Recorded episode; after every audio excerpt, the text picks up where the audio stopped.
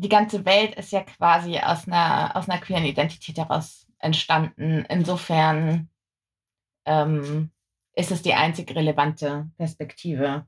Adam war eine Interperson, damit ist es quasi das einzig wahre Argument.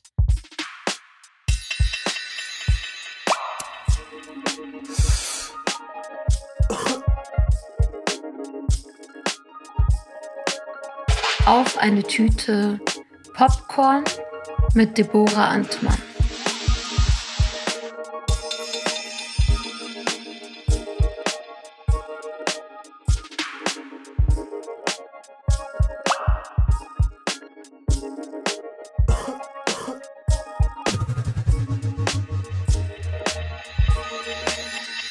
Hallo und herzlich willkommen zu einer neuen Folge auf eine Tüte. Jetzt einige Tage nach der Bundestagswahl. Der Wahlkater sitzt tief, aber umso glücklicher bin ich heute mit der Autorin und politischen Bildnerin Deborah Antmann auf eine Tüte Popcorn zu schnacken. Hey Deborah, kommst du klar heute? Hi Engamir, danke für die Einladung. Ja, ich komme so gut klar, wie man halt an so einem grauen Tag klarkommen kann. Ja, das Wetter ist so richtig Weltuntergang heute. Also jetzt gerade ist der Himmel wieder einigermaßen am Klarkommen, aber heute Morgen, als ich mit dem Fahrrad zur Therapie gefahren bin, war so richtig Weltuntergangsstimmung. So an einer Stelle war die Straße einfach eine einzige riesige Pfütze, dass ich nicht mal einschätzen konnte, wie tief ist es und ich mich gefragt habe, ob man mit dem Fahrrad überhaupt da durchkommt, aber man kam durch. Wir mussten eine Zoom-Konferenz abbrechen, weil der Regen so laut war. Krass.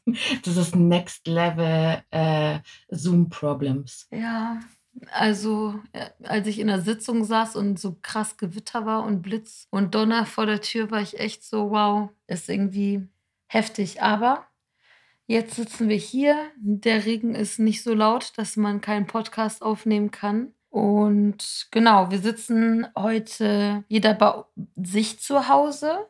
Trotzdem frage ich dich, what's in your bag? Vielleicht hast du ja trotzdem eine Bag an dir oder du erzählst mir, was du normalerweise so in deiner Tasche mit dir rumträgst. Ähm, ich habe immer zwei Taschen bei mir. Die Schnellzugrifftasche, das ist meine Handtasche, und die ähm, alles andere Tasche, das ist mein Rucksack, die hinten am äh, Rollstuhl hängt. Mhm. Ähm, und wahrscheinlich wie die meisten Menschen habe ich immer so den Standardcheck, bevor ich das Haus verlasse: Schlüssel, Portemonnaie, Handy, Tabak. Mhm. Standard. Ohne Tabak kann ich das Haus nicht verlassen, sonst sterbe ich. Mhm. Äh, Kacktüten für den Schnudel. Mhm. Ähm, weil ich kann ohne Schnudel das Haus nicht verlassen, sonst stirbt der. Mhm. Ähm, uralte Terminzettel viel zu viele. Ich glaube, so ungefähr 50 Prozent meiner Handtasche sind alte Terminzettel. Mhm. Ähm, und der Rucksack besteht wahrscheinlich so aus 50 Prozent Schmerzmittel und äh, Ladegerät für meinen Rollstuhl. Kannst du das immer so, also wenn du jetzt so laden musst, kannst du dann so einfach so ins nächste Café mit Steckdose rein oder ähm, brauchst du zusätzlich zum Ladegerät dann noch so Verlängerungskabel und sowas? Nee, tatsächlich kann ich äh, inzwischen einfach an irgendeine Steckdose gehen. Ich hatte äh, eine ganze Zeit lang übergangsweise ähm, einen super alten Rollstuhl, wo ich dann mit so einem Verlängerungskabel äh, und so Starterklemmen mhm. meinen Rollstuhl aufladen musste und diese Batterie auseinanderbauen musste. Und das sah jedes Mal aus, als würde ich eine Bombe bauen. Es war fantastisch, in so ein Café zu gehen und zu fragen, ob ich meinen Rollstuhl aufladen darf. Und dann dieses, diesen riesigen Kasten auseinanderzubauen, wo so zwei riesengroße Bleibatterien drin sind. Und dann so vier Starterklemmen rauszuholen, das Ganze auseinanderzubauen, wieder zusammenzubauen mit diesen Klemmen und dann diese Verkabelungen mit vier roten und vier schwarzen Kabeln zu haben. Und dann so bombenähnliche Gebilde dazu haben und alle Leute gucken ganz entsetzt. Ähm, schöner Moment habe ich zum Glück nicht mehr. Es klingt auf jeden Fall intens. Äh, ja, und unnötig kompliziert. Gut, dass du jetzt ein äh, simpleres Aufladesystem hast. Äh, ja, und einen äh, leiseren Rollstuhl, der nicht mehr klingt, als wäre ich irgendwie von so einem Beehive umgeben. ich sag mal so, Thema Batterie und aufgeladen sein passt ganz gut zum Thema Emotional Baggage, weil das zieht auch viel Energie meistens. Was schläfst du gerade mit dir rum? Was 'ne gute Überleitung.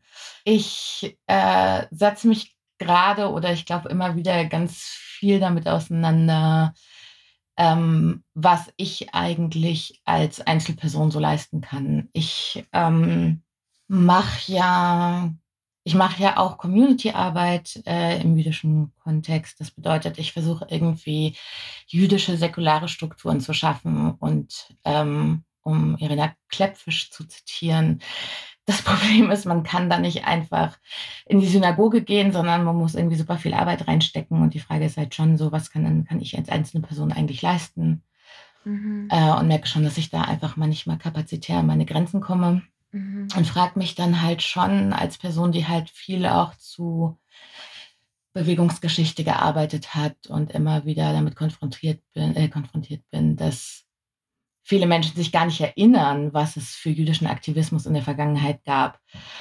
Ähm, wie nachhaltig ist es am Ende auch? Also, wird in 10, 15, 20, 30 Jahren überhaupt noch irgendjemand wissen, ähm, wer ich bin, was ich gemacht habe, was ich versucht habe aufzubauen, was ich vielleicht auch tatsächlich aufgebaut habe? Und das ist nicht unbedingt 'n Ego-Ding, vielleicht auch 'n bisschen, ähm, sondern eher auch so 'ne Frage von: Ich stecke da so viel Lebensenergie rein.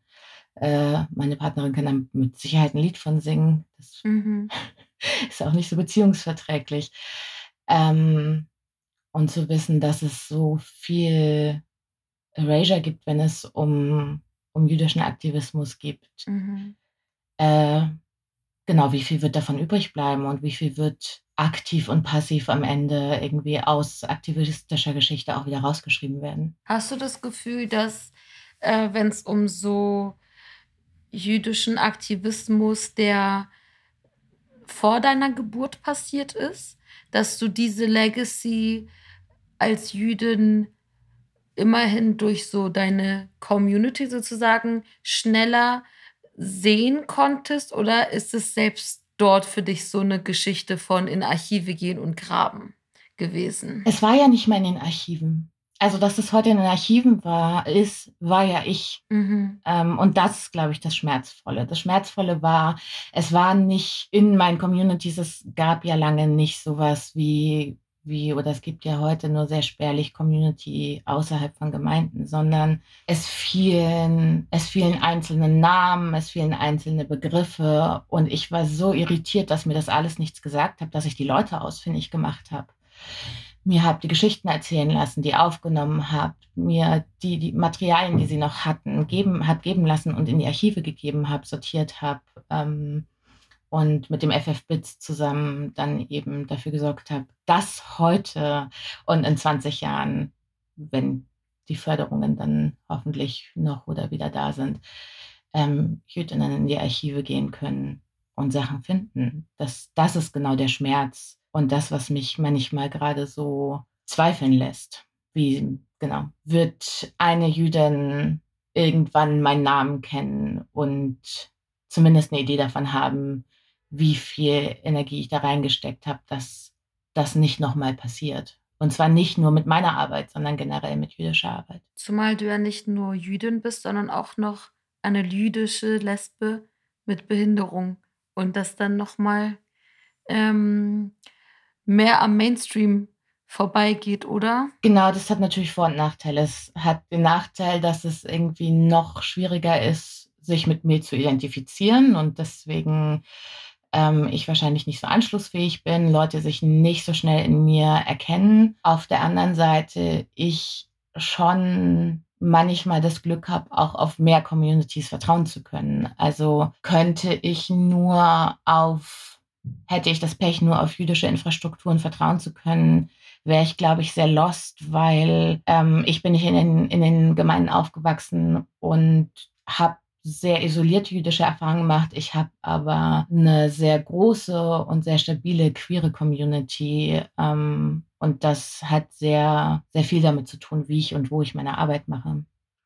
Das heißt, was auf der einen Seite dafür sorgt, dass es sehr, sehr viele Leute gibt, die überhaupt nicht wissen, was sie mit mir anfangen sollen, weil sie gar keinen Common Ground mit mir finden, äh, ist es auf der anderen Seite so, dass, ähm, ich unglaublich viele wunderbare Schätze und Menschen habe, die großartige Geschichten haben und großartige Erfahrungen teilen. Ja, für die Leute, die deine Texte noch nicht kennen sollten, ähm, hier nochmal der Hinweis dazu, dass äh, du ja Kolumnistin bei Missy Online bist und auch jahrelang deinen eigenen Blog geschrieben hast. Schreibst du eigentlich noch auf dem?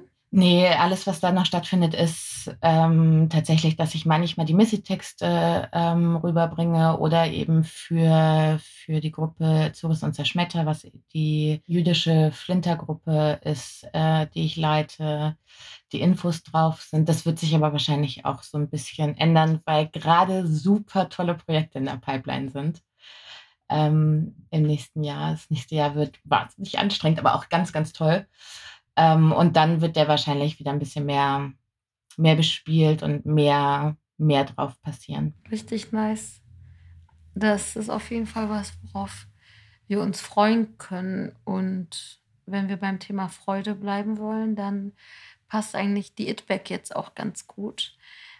Wen oder was feierst du gerade? Wen oder was feiere ich gerade? Ähm, ich meine, alle, die meine Kolumne lesen, wissen, dass ich dich übelst feiere immer.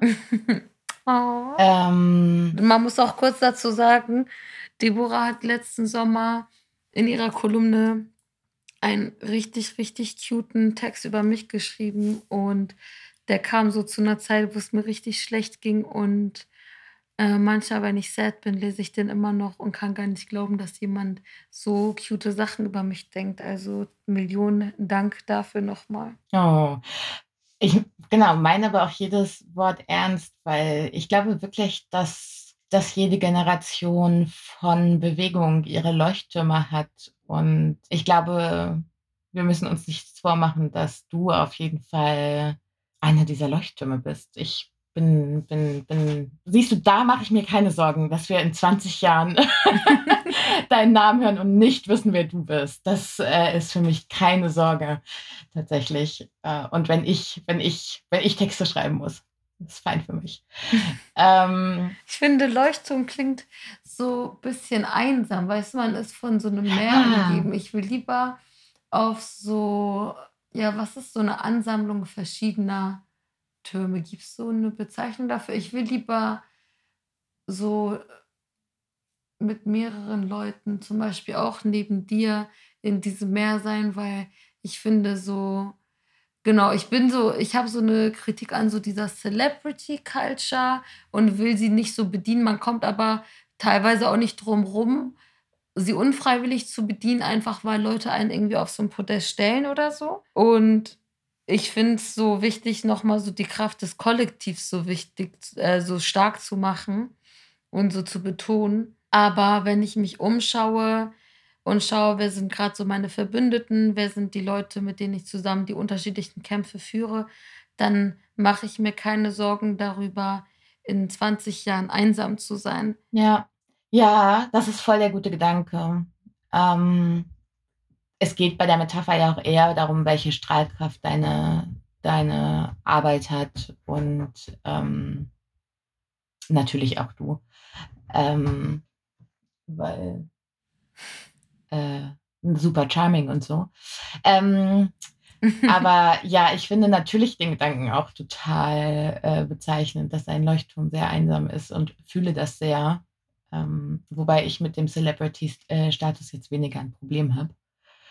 Ähm, ja, du bist auch ungefähr so die most glamorous person der in so der deutschsprachigen queer-feministischen Community, die ich, ähm, wann habe ich zum ersten Mal von dir gehört? 2013, 2014, irgendwie so, aber auf jeden Fall war ich so, das sind so die Celesbians, die wir verdienen und brauchen. Ich habe halt richtig lange drüber nachgedacht, wie wir uns kennengelernt haben. Und ich muss zu meiner Stand Schande gestehen, ich erinnere mich nicht. Ich erinnere mich auch nicht so ganz konkret. Also ich kannte halt deinen Blog und bin dir auf Twitter gefolgt.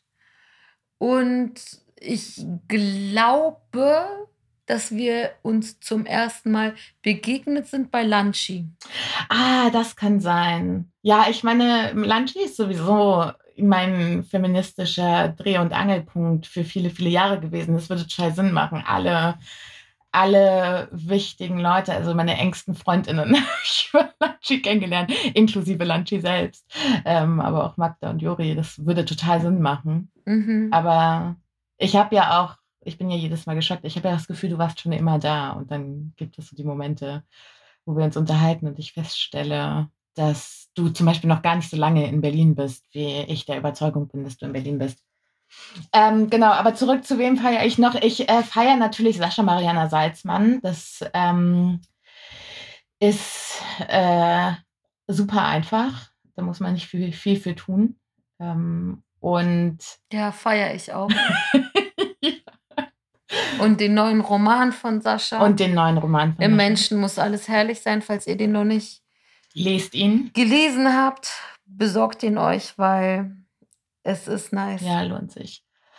Ähm, und ich muss sagen, äh, not Celebrity, aber wen ich gerade sehr, sehr, sehr feiere, ähm, es bildet sich gerade in Köln so eine junge jüdische Crew, die irgendwie miteinander rumhängt und coole Sachen macht und so. Mhm. Ähm, und die feiere ich sehr. Die, ähm, ich glaube, im Grunde ist es einfach ein Freundinnenkreis, aber irgendwie auch ein bisschen mehr, weil die sich ganz gut vernetzen und so.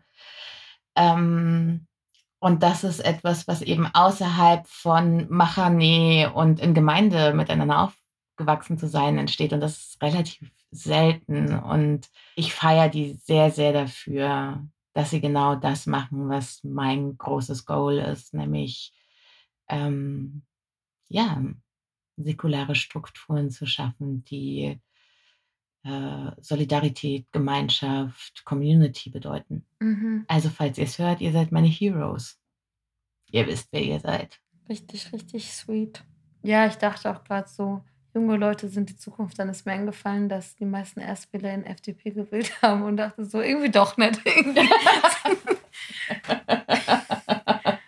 ja, ich habe mich neulich gefragt, ähm, wann ich angefangen habe, von ähm, mit einer größeren Distanz von jungen Leuten zu reden.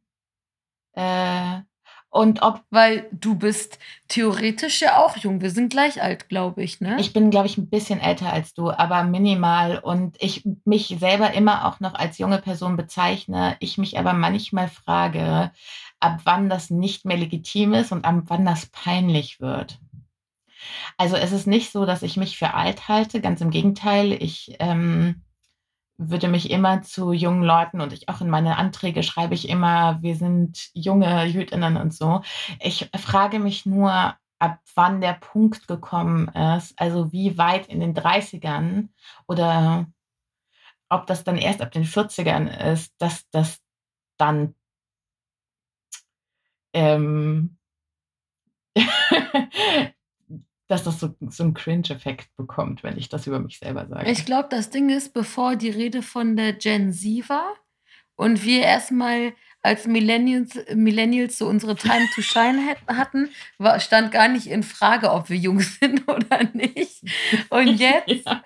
wo so die ähm, jüngere Generation, die ja aber auch schon wählt und Texte schreibt und vocal ist und sichtbar ist, einfach da ist und nicht irgendwelche Cousins, die noch in der Grundschule sind, irgendwie sind. Ähm, seitdem ist man dann so, ah, okay. Aber weißt du, worüber ich, weil wir gerade über so ähm, Relevanz gesprochen haben und auch so Generation und so, so richtig ähm, weirder Gedanke oder nicht weird, aber der kam mir so gestern und ich glaube, jetzt ist ein guter Moment, um ihn zu scheren, besser so als in einem halbgaren Tweet, ähm, ist, die Tatsache, dass Leute, die irgendwie etablierte DenkerInnen, AutorInnen, was auch immer, vielleicht auch zu ihrer Zeit PionierInnen sind, wenn sie so merken, dass ihre Relevanz in Frage gestellt wird und neue Leute kommen und ihren Status bedrohen oder sie sich bedroht auch nur fühlen, dass sie dann super eklig werden.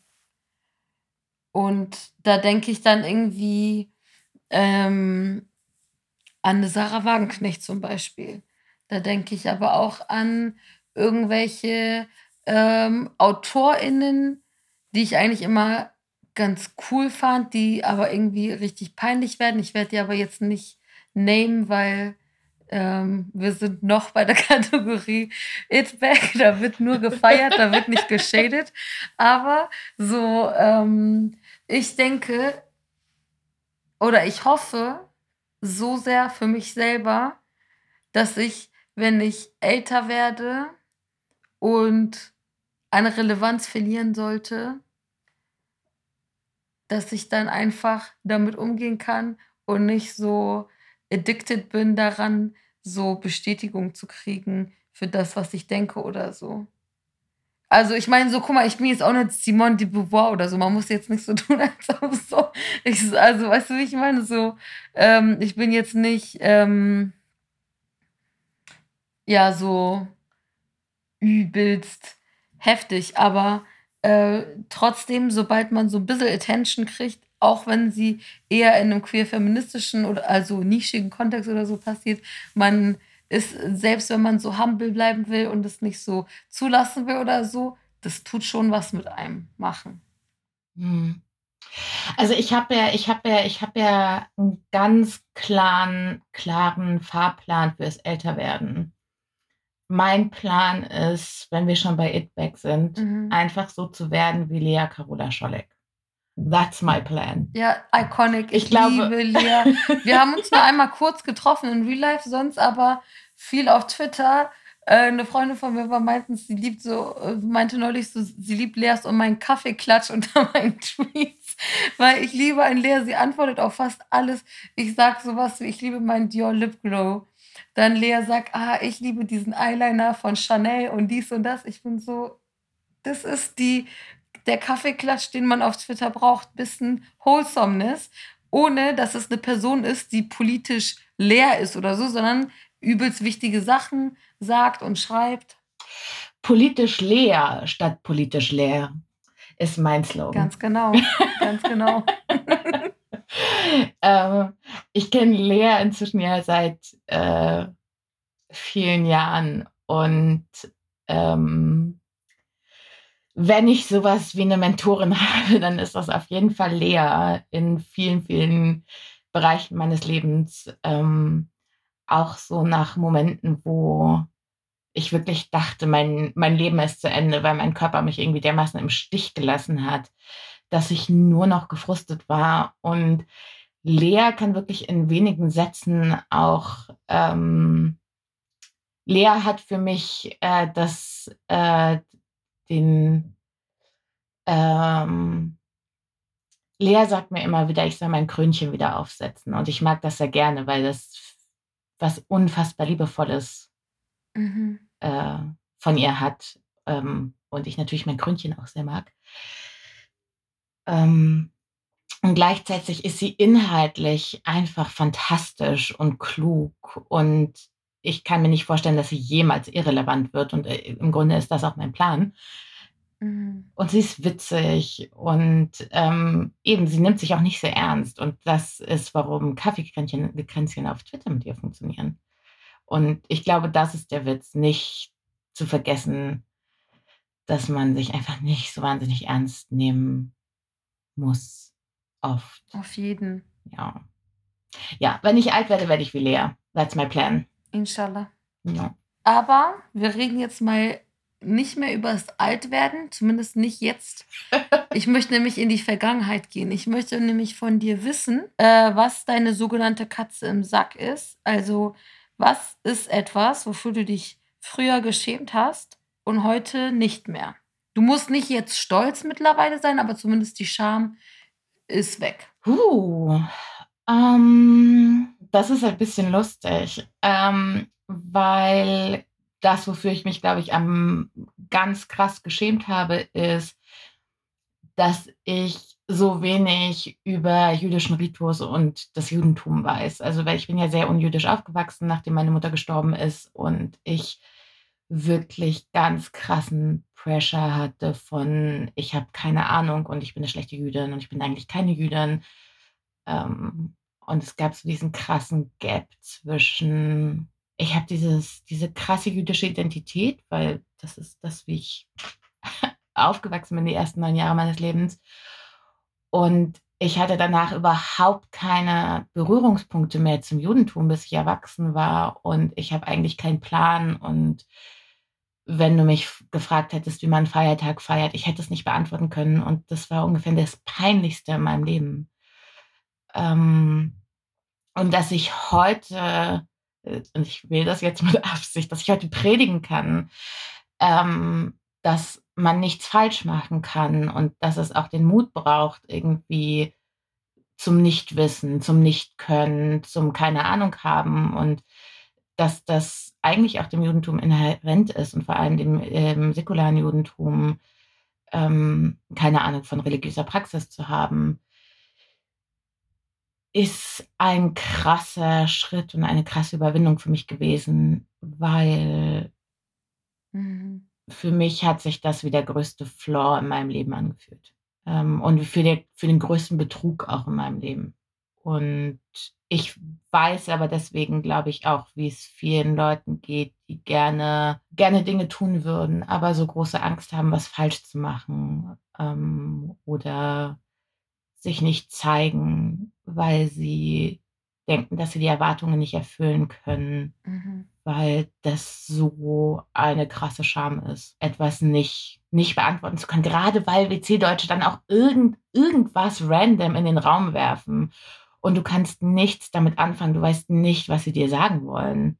Und du denkst, es liegt einfach daran, weil du 'ne schlechte Jüdin bist. Aber meistens liegt es daran, weil Deutsche keine Ahnung haben Mhm. und selber einfach random irgendwas in den Raum werfen, weil sie so tun, als hätten sie 'n Plan. Hast du das Gefühl, dass es beim jüdisch genug sein so mehr Ansprüche, die erfüllt werden müssen oder so Verunsicherung gibt, als zum Beispiel beim Thema christlich genug sein? Ähm. Also, ich denke selber grade so drüber nach, wie es so mit so muslimisch sein oder so ist, ne? Weil Ich ich weiß gar nicht, ob es so was wie christlich genug gibt, weil du kannst sagen, du bist atheistisch und Weihnachten feiern, du kannst sagen, du bist christlich und feierst Weihnachten und ich glaube, beides ist legitim. Mhm. Ähm, und es gibt irgendwie den Begriff der U-Boot-Christen, der so untereinander verwendet wird, wenn Leute irgendwie nur zu Weihnachten in die Kirche gehen. Aber, ähm, ich glaube, von einem Außen, also von einer also von Menschen, die sich selber nicht als christlich bezeichnen, wird da, glaube ich, nicht so sehr gejudged wie gegenüber. Beziehungsweise vielleicht ist es auch so 'n bisschen so, dass so dieses Säkularitätsding da viel mehr so selbstverständlich ist. Also, dass so Leute, die sich fragen, ob sie 'n guter Christin sind oder nicht, das sind dann so Leute, die ja auch 'ne krasse religiöse Praxis so haben und sich dann so, ähm an so Details irgendwie so abarbeiten. Und so daran messen, bin ich jetzt genug oder nicht, wohingegen, ähm also beim muslimisch sein dann wiederum ist es dann ja so, dass ich die Erfahrung habe, ähm einerseits, du musst ja nicht mal muslimisch sein, du musst nur muslimisch sein zugeschrieben kriegen, um als Muslimin wahrgenommen zu werden. Und gleichzeitig, ähm gibt's natürlich schon auch unter in so religiöseren Kontexten so dieses muslimisch genug sein oder nicht, aber es ist auf jeden Fall so ach, jetzt bin ich so 'n bisschen jetzt habe ich mich so voll verheddert in meinen Gedanken. Jetzt bin ich so ich laber, glaube ich, voll die Scheiße. Ich denke also so zum Beispiel, klar, es gibt immer so 'n paar hängengebliebene Leute, die so fragen: „Bist du muslimisch?“ Und dann sagst du vielleicht: „Ja.“ Und dann fragen die dann so: „Hä, aber warum trinkst du Alkohol?“ Und du bist irgendwie so es läuft dir so kalt den Rücken runter, aber das sind dann halt meistens irgendwelche so Christen, die so was fragen. Und also auch nicht rassifizierte Christinnen, sondern meistens so weiße Deutsche. Ja.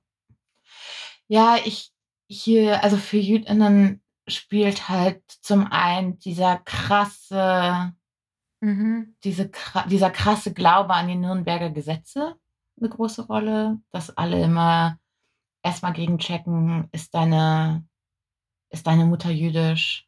Und dann ähm, kannst du Glück haben wie ich und ja sagen und dann bist du approved oder du sagst nein und dann ist die Kacke aber am Dampfen.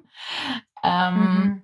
Und dann ist tatsächlich die Das konnten wir jetzt die letzten Wochen das auch konnten wir die äh, unangenehmerweise so ja, mitlesen. Das konnten wir die letzten Wochen, äh, an einer Einzelperson, äh, hervorragend sehen.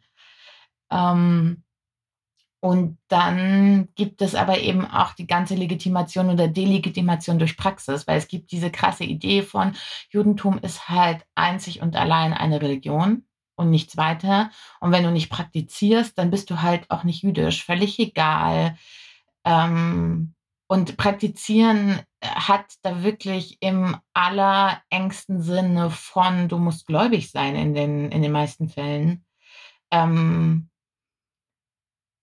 ist alles alles also, weil es gibt in Deutschland kein kulturelles Judentum. Es gibt kein Verständnis von weder von kulturellem noch von politischem Judentum, sondern das Einzige, das es hier gibt im Verständnis von Mehrheitsgesellschaft, aber leider auch im Verständnis von vielen Jüdinnen, deswegen haben wir ja die Debatte ausschließlich an der Halacha festgemacht, ähm, ist religiöses Judentum. Und damit fallen alle Jüdinnen durch, die nicht religiös sind. Und das ist total krass, weil, ähm, German Gays wirklich, wirklich schneidend und grausam ist, ähm, wenn es dir permanent deine Identität abspricht und dich auch so zumüllt. Mhm.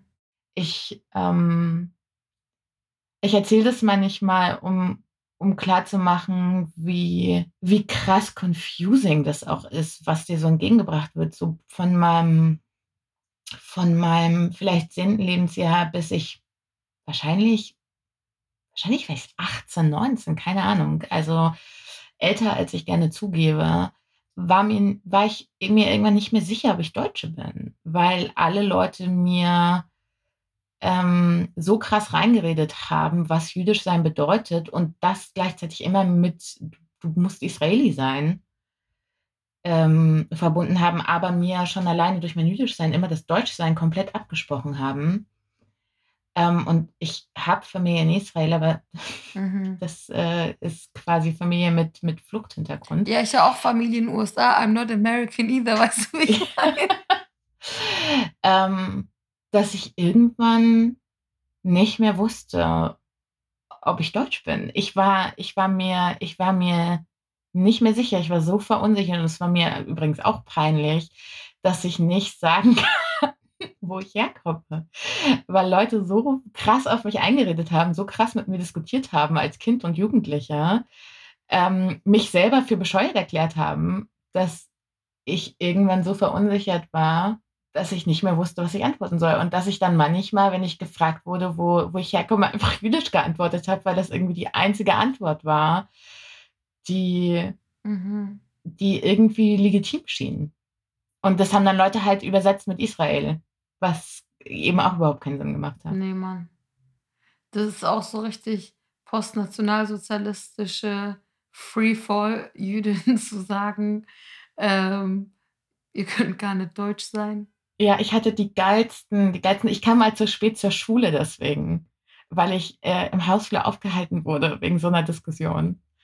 Ähm, und ich wusste dann auch nicht mal, was ich in der Schule antworten sollte, warum ich zu spät komme, weil was sagst du denn da? Ähm, mir hat jemand nicht geglaubt, dass ich Deutsche bin. Deswegen komme ich leider 20 Minuten zu spät zum Unterricht. Weil mich halt so 'n Typ hat nicht gehen lassen, weil er so fest davon überzeugt war, dass ich keine Ahnung habe und dann auch total Mhm. sauer auf meine eigenen Eltern wurde, ne? Also, der war hat sich richtig aufgeregt, warum mir meine Eltern nichts beibringen und so. Lass uns von der Scham weg zum Stolz. Es geht um die Kategorie eingetütet. Was ist etwas, worauf du stolz bist, was du dir aber nicht auf 'n Lebenslauf schreiben kannst? Also, das kann 'ne Eigenschaft sein, das kann 'ne Erfahrung sein, ein Skill ähm, aber genau, nichts im kapitalistischen Sinne für deinen Lebenslauf verwertbar. Ich bin die elas elastischste Person, die du dir vorstellen kannst. Also, ich kann meine Arme hinterm Rücken verschränken und nach vorne packen. Krass. Äh, ich kann Spagat. Ähm, also, ich weiß gar nicht, ob ich noch Spagat kann, aber zumindest als ich meine Beine noch unter Kontrolle hatte, konnte ich Spagat, ohne aufgewärmt. Ähm, meine ich kann meine Finger auf meinen Handrücken biegen. Also, ich bin mega Wow. elastisch. Ja, es ist ziemlich cool. Ich Ich dachte noch so, okay, Spagat, das können auch Balletttänzerinnen, aber so Finger auf den Handrücken biegen, das ist schon so ähm, gibt's nicht irgendwie so 'ne Superheldin, das deren Eigenschaft das so ist? Äh, bestimmt. Ähm, ja, gibt es, Ja. aber die kann die kann sich dann auch so lang machen, das kann ich nicht. Also, ich kann nicht plötzlich 2 Meter lange Arme haben. Ähm, also, nicht, dass ich wüsste. Schade, das wäre praktisch. Ja, I never thought about it. Vielleicht. Ähm, ich ich bin ja sowieso der Überzeugung, dass ich eigentlich Superkräfte habe und einfach immer noch nicht rausgefunden habe, wie genau sie funktionieren. Ähm, vielleicht Mhm. sollte ich vielleicht sollte ich das einfach mal testen. Äh Ich glaube, meine Superkraft ist, mietfrei in vielen Köpfen zu leben. Gute Superkraft. Äh. Äh, ich bin auf jeden Fall, äh, sehr stolz darauf. Ich mag das, äh, die die die entsetzten Gesichter von Leuten zu sehen. Ich habe tierisch Spaß daran. Das Elastischste an mir sind meine Ohrläppchen. Die lassen sich sehr, sehr, sehr tief ziehen. Also, als ich in der Schule war, haben Leute immer so sind sie so zu mir gekommen, haben so meine Ohrläppchen runtergezogen. Und ja, that's it, that's all. Mehr kann ich nicht in dem Bereich anbieten. Ich habe, äh, die süßesten Ohren der Welt, ähm, nachgewiesen. Ähm, weil die sind ganz weich, also überall. Ich habe keinen Knorpel in den Ohren und deswegen sind die ganz weich und du kannst sie so knautschen. Und als ich klein war, haben die im Wan äh, im Wind geflattert. Oh mein Gott, süß. Ja, ja, es ist ziemlich süß. Ich habe sehr, sehr süße Ohren. Kann ich auch nicht auf 'n Lebenslauf schreiben. Wa was 'ne Schande ist, weil süße Ohren sind wirklich 'ne Qualität, die unterschätzt ist. Ja, vor allen Dingen, ich finde Ohren ich habe da jetzt keine so Standards, was ist 'n süßes Ohr, was ist 'n hässliches Ohr oder so, aber ich liebe Ohren. Ich finde, die sehen immer so cute aus, vor allem, wenn die so was Elfiges haben. Manche haben ja so an der Ecke dann hinten noch so 'n kleine Schlenker, das liebe ich. Und seit der Fokuhila sich wieder etabliert hat als Frisur und aber auch bei anderen Frisuren so öfter Ohren rausgucken. Ich bin der Überzeugung, die Ohren sind das Dekolleté der Lesben und Non-Binary-Leute. Und, ähm, daran, wird's also, man guckt so aufs Ohr, nicht auf die Brust Love wenn it. man Leute auscheckt. Love it.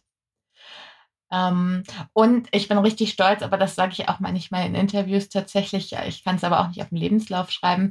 Ich kann, äh, innerhalb der ersten 30 Sekunden in einem Gespräch mit egal wem sagen, dass ich Lesbe bin und innerhalb der ersten 35 Sekunden, dass ich Jüdin bin. Nice. Egal, worum es geht. Sagst du's dann auch so unrelated to the topic mäßig?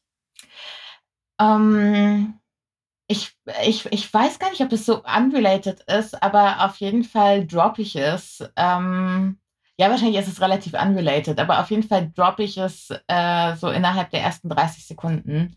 So wahrscheinlich ich als Lesbe. Mhm. Esse gerne Eiscreme. Mhm. Ähm Gut, ich sehe da 'ne Relation Correlation. und, äh, das macht total Sinn, weil im Judentum essen wir einfach auch sehr gerne. Mhm. Done. Ich bin ja auch 'n großer Fan davon, immer alles so einfach als Gay Culture zu claimen. Also, ich habe neulich irgendwie so 'n Tweet gesehen, der dann auf Instagram von irgendwem gelandet, ähm, war und der ging irgendwie so, Zitat: „Not everything has to be gay“ oder „Not everything is about being gay.“ Und dann so als Antwort dazu: „It actually does, but thank you for your input.“ Ja, es ist auch völlig äh, illusorisch zu glauben, dass es nicht so ist. Ja. Ich ja, ich bin also, so Leute sind ja immer so: „Ja, auch nicht gut, immer in seiner Bubble, dies, das.“ Ich bin so aber wenn's jetzt nicht unbedingt um politische Kämpfe ge geht, sondern um so Abhängen und Conversations führen außerhalb meiner Bubble. Es gibt natürlich hier und da auch korrekte Leute, aber ich habe absolut kein Interesse, jetzt auf Oktoberfest zu gehen und dort zu bonden.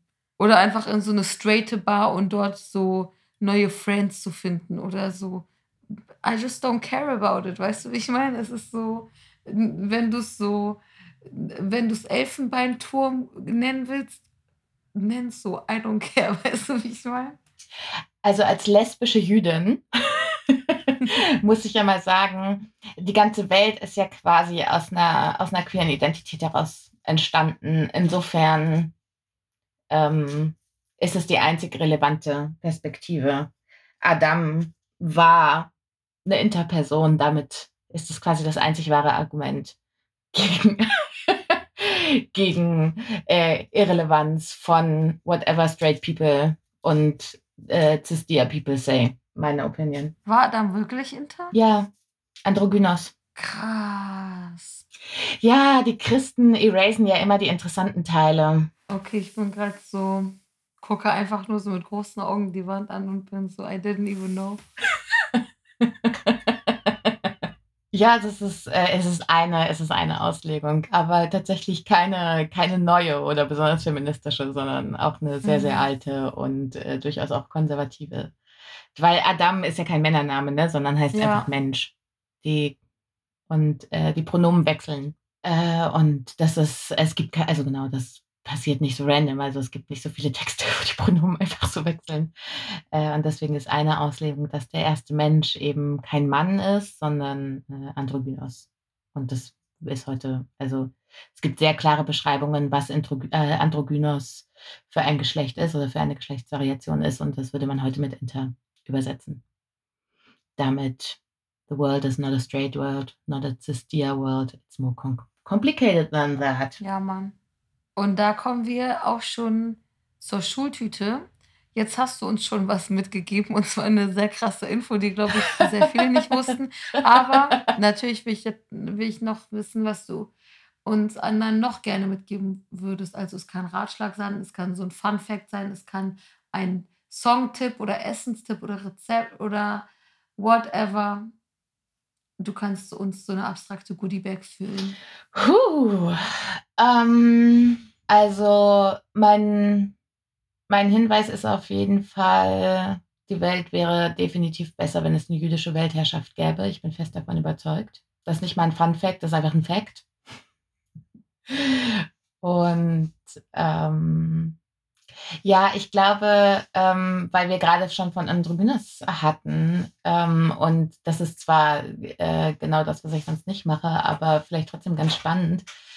Ähm, es gibt irgendwie diesen Irrglauben, dass das äh, sogenannte Alte Testament, was übrigens auch eine absolut ähm, äh, furchtbare Bezeichnung ist, ähm, aus der Bibel das gleiche sei wie die Torah und schon alleine dieses, äh, dieses Beispiel mit der äh, Geschlechtsuneindeutigkeit von Adam äh, ist nur eines von vielen ähm, Beispielen, dass es eben nicht so ist, sondern äh, das Alte Testament ist eine christliche Version, eine christliche Auslegung der Torah und Leute müssen irgendwie aufhören, weil sie, zu glauben, dass sie die Torah kennen, weil sie die Bibel gelesen haben. Das ist ein großer, großer Tipp für die Schultüte. It's not the same. It's not. Das ist für alle Leute, die glauben, weil sie irgendwann mal die Geschichte von, keine Ahnung, Adam und Eva oder Noah, es ist nicht nur äh, oder Noah gelesen haben, es ist nicht nur für die Theologiebubble, sondern jede Geschichte, die ihr glaubt, dass sie in äh, in beiden Religionen gleich ist. Glaubt mir, ihr kennt die christliche Version davon. Wahrscheinlich ähm. ist das neue Drake-Album jüdischer als das Alte Testament.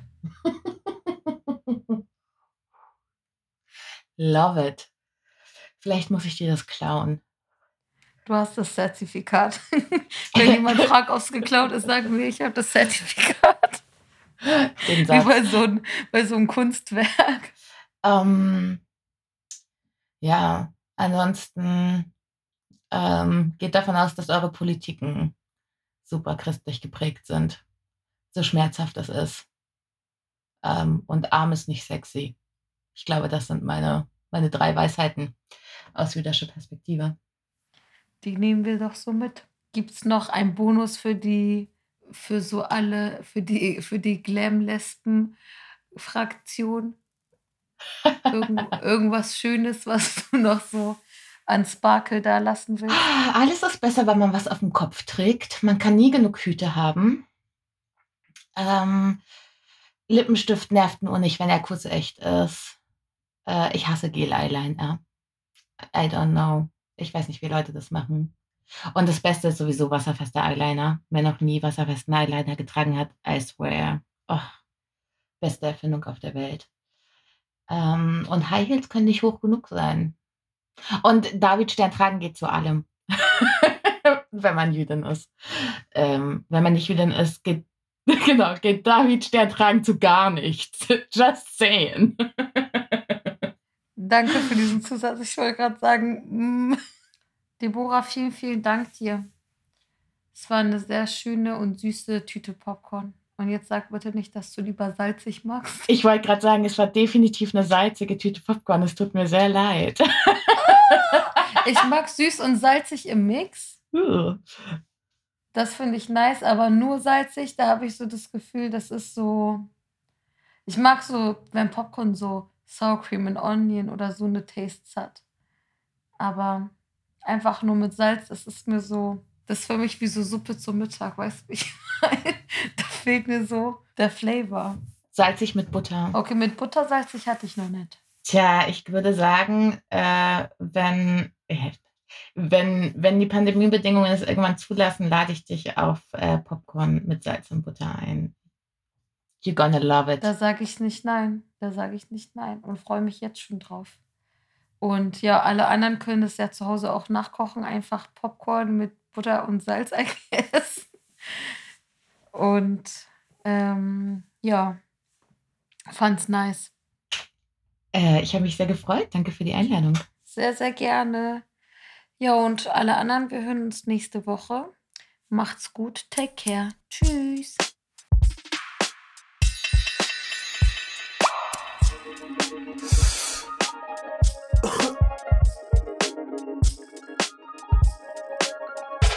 Das war der Podcast auf eine Tüte.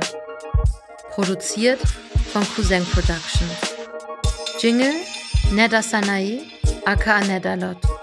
Konzept, Redaktion und Moderation ich, Hengamea Gubifara.